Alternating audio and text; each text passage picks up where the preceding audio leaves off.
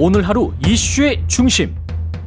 당신의 아침을 책임지는 직격 인터뷰.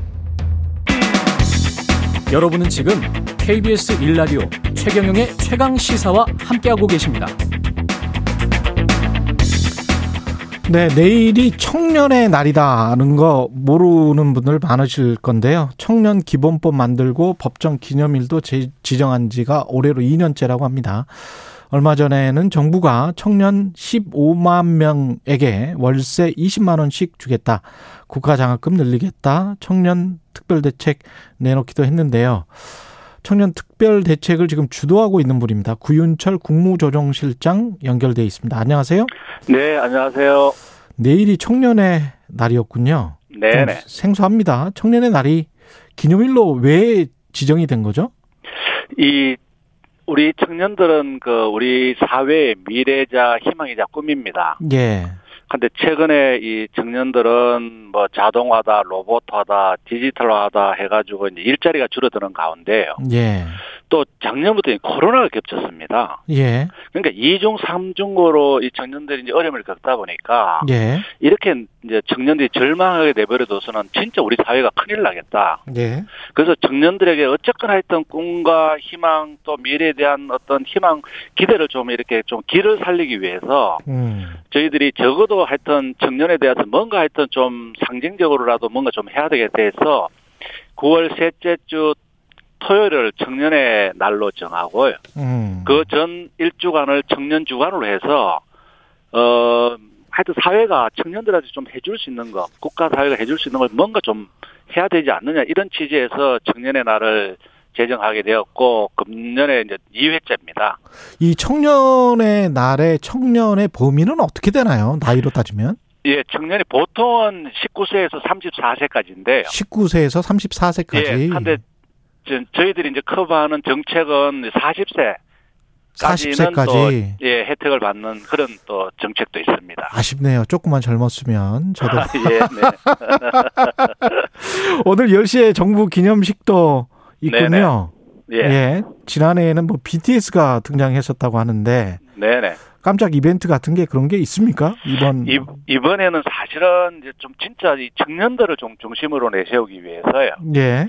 이번에는 그 이번 도쿄올림픽에서 그 높이뛰기 한 우상혁 청년. 예. 그리고 또 도쿄올림픽에서 사기업 국가대표인 김민정 청년. 음. 그다음에 도쿄 패럴림픽에서 유도 국가대표인 최광근 청년. 예. 그리고 보치아 국가대표인 최예진 청년. 음. 그리고 가수도 아마 그 청년 가수인 이무진 씨라고요. 예. 무명 가수에서 경연에서 주목을 받게 된 청년. 이래서 어려움 속에서도 이 자기가 묵묵하게 열심히 해서 음. 청년으로서 이제 이렇게 역할을 좀 잘해주고 있는 분들에 대해서 저희들이 모셔서 이번에는 행사에 참여토록 할 계획으로 있습니다. 근데 제가 뭐 정부가 뭐 좋은 일 하는데 찬물을 끼얹는 것 같아서 뭐 그렇기는 합니다만 네. 제 생각에는 네.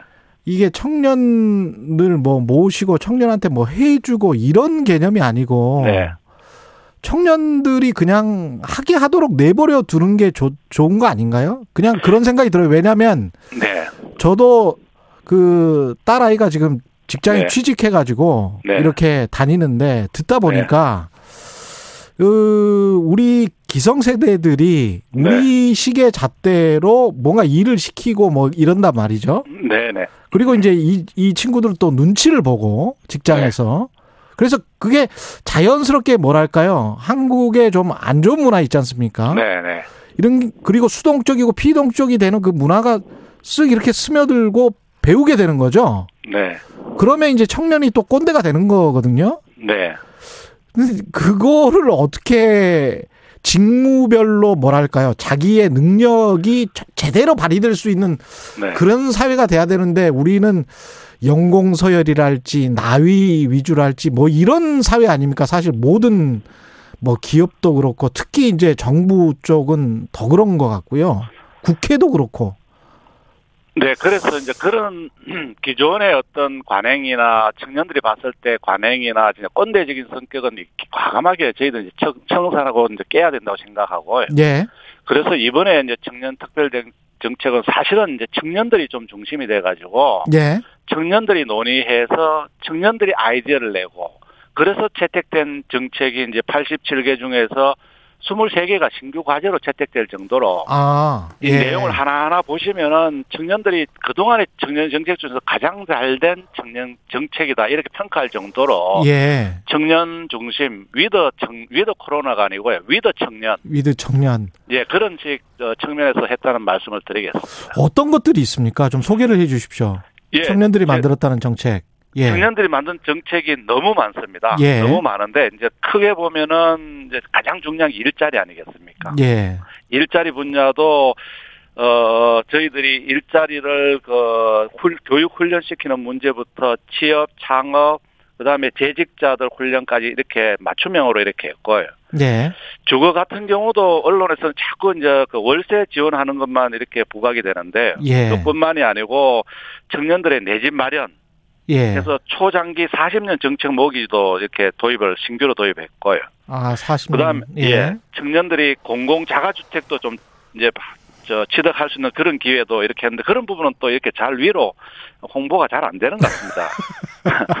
그리고 그 외에도 예. 청년들이 요즘 이 정신적으로 건강 저 어려움을 굉장히 많이 겪고 있습니다. 예. 그래서 청년들의 마음 건강을 좀 이렇게 어 정상적으로 이렇게 돌릴 수 있고 위로해 줄 수 있는 그런 프로그램, 예. 공부하려고 하면 장학금 프로그램, 예. 그다음에 청년에 또 참여하고 하는 권리 분야도 저희들이 이렇게 해서 다섯 개 분야로 해가지고 촘촘하게 저희들이 이제 대책을 마련했는데 예.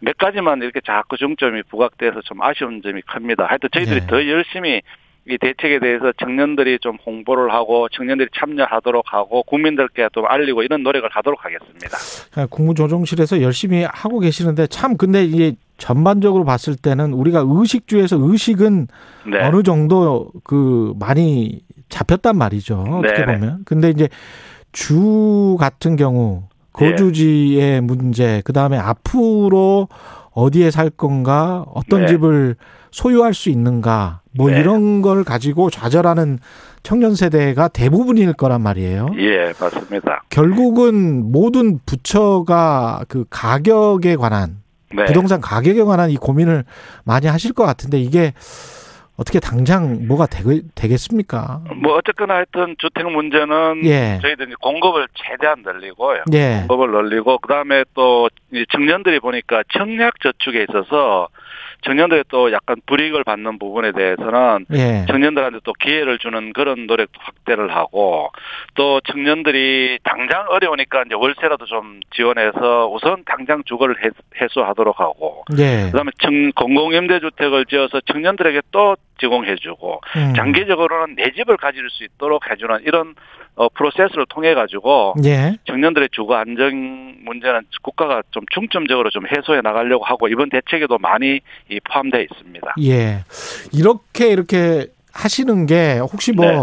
뭐그 야당 쪽이나 이쪽에서는 혹시 정치적인 의도가 있는 거 아니냐 뭐 이렇게 볼 수도 있을 것 같아요. 예, 뭐 그런 얘기가 있었는데 예. 사실은 이 우리 청년들의 어떤 이그 꿈과 희망을 이렇게 사- 되살려주고 길을 되살려주는 건데요. 음. 더 정치적인 게 뭐 있을 수가 있겠습니까? 지금 얼마나 급하겠습니까? 지금 코로나로 어디 사회생활도 제대로 못하고 집, 앞- 집에 실내에서 근무하는 이 청년들이 진짜 이게 갑갑하고 제가 봤을 때는 거의 위중증 상황이라고 봅니다. 위중증 음. 상황. 예. 그래서 이런 청년들에 대해서 뭔가 하여튼 정부가 할 수 있는 노력에 대해서는 음. 저는 아직도 많이 부족하다고 생각합니다. 정부가 할 수 있는 거는 해야 된다. 네네. 예, 예. 더 열심히 하도록 하겠습니다. 그 다음에 주거와 더불어서 가장 또 큰 핵심 이슈가 일자리 아니겠습니까? 네네. 일자리와 관련해서는 어떻게 해야 될까요? 예, 지금 일자리는요. 저희들이 진짜 가장 그 신경을 쓰는 분야가 일자리인데요. 예. 첫째는 지금 최근에 이제 총리님 모시고 그 우리 KT 그다음에 삼성해서 1호, 2호 해가지고 청년들을 위한 일자리를 좀좀 늘리는 거하고 채용을 늘리는 부분. 그다음 두 번째는 그 대기업들이 소유한 훈련 기관에서 청년들을 교육을 시켜가지고 특히 이제 소프트웨어 분야입니다. 예. 그래서 채용을 하거나 또 다른 또 다른 기업에도 갈 수 있게 이렇게 하는 이런 제도까지 해가지고 하여튼 청년들이 일자리를 좀 늘리겠다.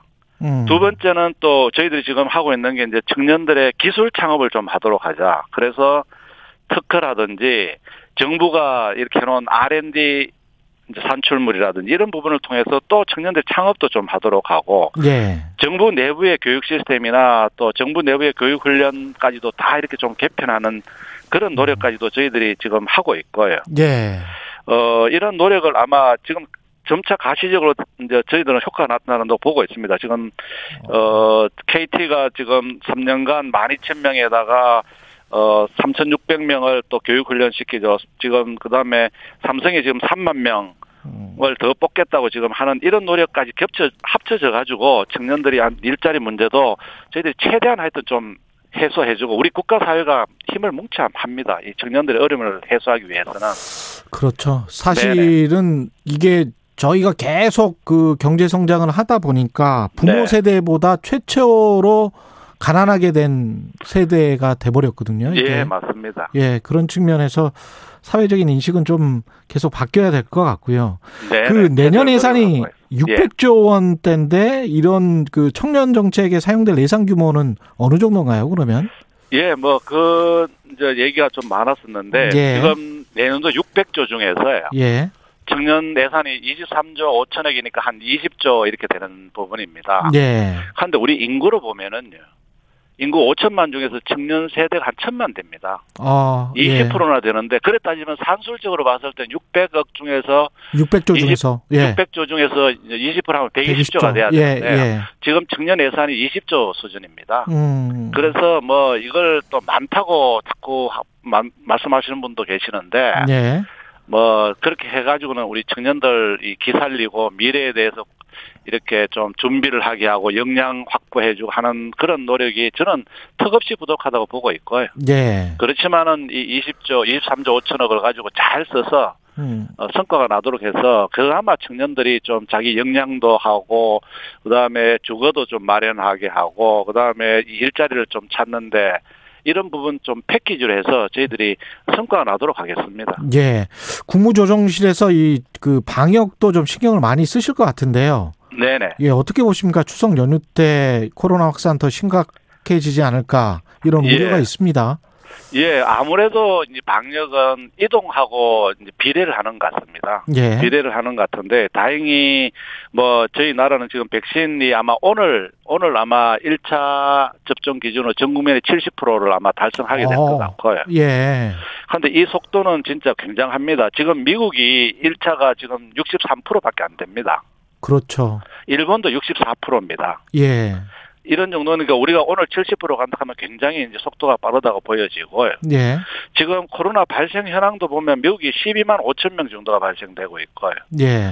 이스라엘이 뭐 잘한다고 하는 이스라엘이 지금 9,500명 수준인데 어. 저희들은 뭐 하여튼 2천 명요 내외에서 잘 이렇게 그나마 이 밴드에서 잘 관리되고 있- 있는 상황입니다. 그래서 예. 최대 마지막 고비가 이번 추석 연휴라고 생각이 됩니다. 예. 그래서 저희들 철저한 방역도 하고 음. 또 백신을 맞으신 2차까지 접종하신 분들이 주로 이제 고향을 좀 방문해 주시고 이렇게 하신 한다면은 예. 어 아마 이 이번 고비도 잘 넘겨서 그리고 이제 10월 말까지 2차 2차 접종까지 70%까지 70% 이렇게 되면. 확 이렇게 속도를 내면은 예. 아마 세계적으로도 저희들 백신 접종이 늦게 시작했지만은 예. 가장 빠른 나라 중에 한 나라가 되지 않을까 이렇게 생각합니다. 그렇게 되면 with 코로나에 관해서 본격적으로 좀 논의를 해봐야 되겠습니다. 예. 예, 그래서 이제 예. 이, 이 저희들 생각은 어쨌거나 하여튼 이제 백신을 맞게 되고 예. 그렇게 되면은. 예. 예, 소상공인 자영업자들을 위해 가지고 음. 일상과 이 방역을 조화시키는 쪽으로 이렇게 어. 저희들이 정책을 펴나갈 계획으로 있습니다. 구윤철 국무조정실장이었습니다. 고맙습니다. 네, 감사합니다.